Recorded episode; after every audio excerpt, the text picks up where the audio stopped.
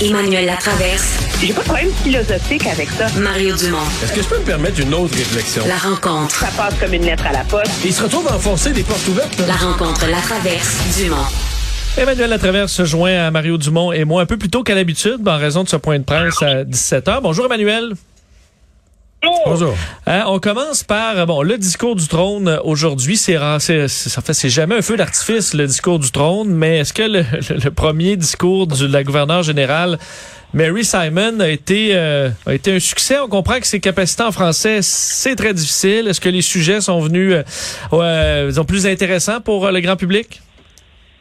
Je pense qu'on l'a déjà oublié. Ah ouais? Mais regarde, c'est, toujours difficile de juger un discours du trône parce que, le gouvernement va pas euh, prendre deux heures et demie pour nous expliquer à telle date, je vais faire ceci, je vais faire cela. Donc, c'est toujours un document d'intention. Et ça, euh, c'est normal. Mais c'est un document d'intention qui est supposé euh, offrir en même temps une feuille de route, tu sais. Et moi, ce que je remarque dans ce discours-là, d'à peu près 3000 mots, là, c'est que non seulement on n'a pas vraiment de feuille de route, on est on se complaît dans les généralités, là. Euh, nous allons travailler avec les provinces, territoires et autres partenaires. Ça, c'est ce qui est dit là, sur euh, la santé, parce que il faut plus d'accessibilité, euh, il faut plus de soins de santé. C'est comme c'est comme des espèces de constats généraux là, euh, sans intérêt. C'est comme le truc dont tout le monde parle en ce moment, c'est l'inflation. Mais le gouvernement essaye de nous convaincre que sa réponse au problème de l'inflation, c'est d'investir dans le logement et les garderies. Non, mais ça, on a accroché, on a accroché là-dessus tout à l'heure, là. Je- je- parce qu'effectivement, en tout cas, dans le cas des garderies, on parle de, on parle d'années, là. On va avoir des, des, des garderies à meilleur marché dans plusieurs années. Alors, le problème des, des- de- le problème d'inflation, c'est un problème, là, des 6 à 12 prochains mois. Fait que si vraiment, si vraiment on veut agir sur les familles, il aurait fallu créer un crédit d'impôt d'urgence ou une aide, mais pas un nouveau système de garderie qui prend des années à monter, là. Non, puis là, euh, tu sais, alors, on, on est très dans les, en général, dans les thèmes très chers à ce gouvernement-là, la réconciliation, l'action climatique, défendre la, di- la diversité et l'inclusion. Mais sans Euh, mesure trop concrète, mais est-ce que c'est pas, je veux dire, est-ce que c'est pas du Justin Trudeau? Il me semble qu'on a un discours euh, prévisible, c'est-à-dire que c'est M. Trudeau, fort dans les symboles, euh, dit toutes les bonnes phrases qu'il faut dire dans la la la la, la, la bien euh, bien-pensance de ces années-ci, puis rien de trop concret ou de trop engageant. là. Il me semble qu'on oui, est. c'est euh, un gouvernement qui, depuis qu'il est élu, nous dit que c'est le temps d'être bold, c'est d'être audacieux, d'agir, d'aller vite, d'être précis. Alors, il nous dit 14 fois, c'est le moment de d'avancer, de lutter, de ceci, de cela. Mais euh, il n'y a aucun signal. Tu sais, généralement, dans le langage de ces trucs-là, il y a, un signal de. C'est comme dans le cas de François Legault, son discours d'ouverture. C'était clair qu'on tourne la page sur la pandémie, on mise sur le nationalisme. Là, on est vraiment là. Regarde, la section sur les affaires étrangères, ça ne s'invente pas. Là. Un monde en changement exige l'adaptation et l'accroissement de la diplomatie. Nous travaillerons toujours vers un futur plus radieux pour tous. C'est comme si le gouvernement n'était pas prêt à livrer ce discours du trône-là. Et donc, il a mis des généralités dedans. Des grands souhaits. Oui, puis ce qu'il y a de remarquable, c'est que je pense vraiment que c'est une question d'être pas prêt. Ah ouais? Je le dis sans. euh, ben, quand quelqu'un est nommé ministre, il supposé avoir une lettre de mandat. Hein? Puis la lettre de mandat, c'est très important.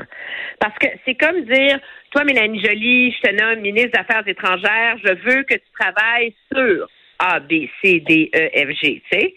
Et ça, ça envoie comme un signal à toute la à toute la machine du gouvernement de quelles sont les priorités de ce ministère-là. Les lettres de mandat n'ont pas encore été publiées. Ça fait un mois qu'ils sont ministres. Donc, ils, ils, ils patinent dans le beurre, là. Donc il y a des ministres qui écoutaient peut-être le, le discours en espérant des réponses.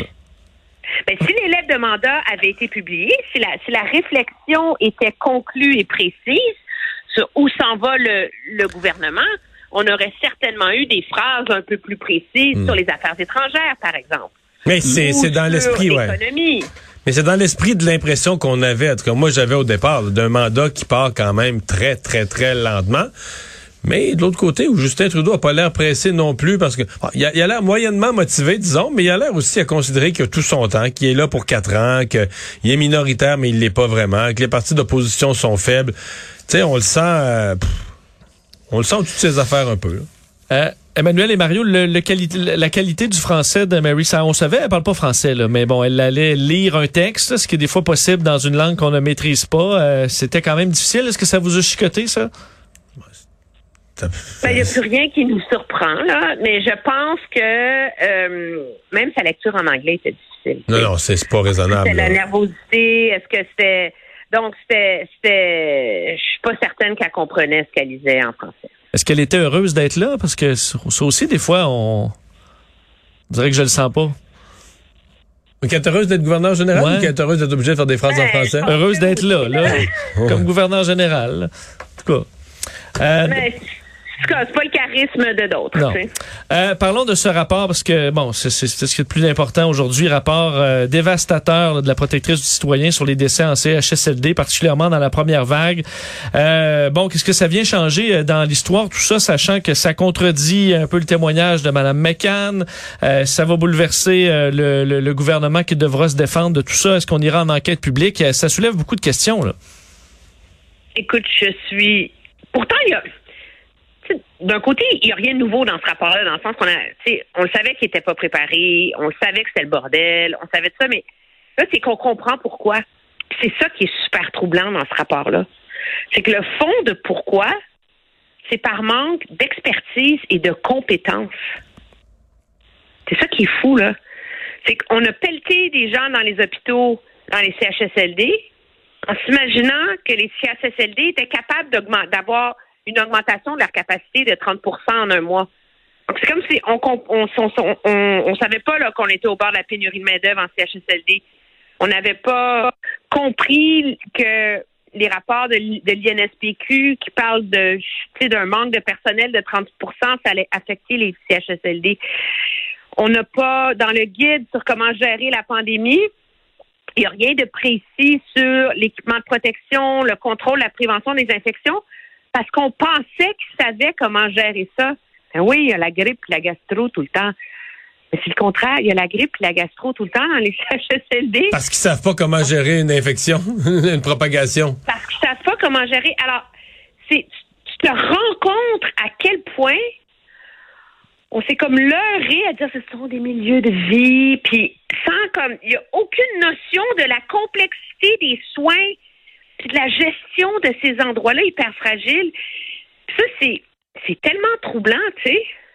Mais moi, j'ai, pas vu tant de contradictions. Pour moi, là, c'est une grosse confirmation compétente de ce qu'on avait, de ce qu'on savait déjà. J'entends l'opposition qui dit, oh, mais la ministre McCann avait dit qu'à fin janvier, on avait demandé au, au patron des CIS et des CIUS de se préparer.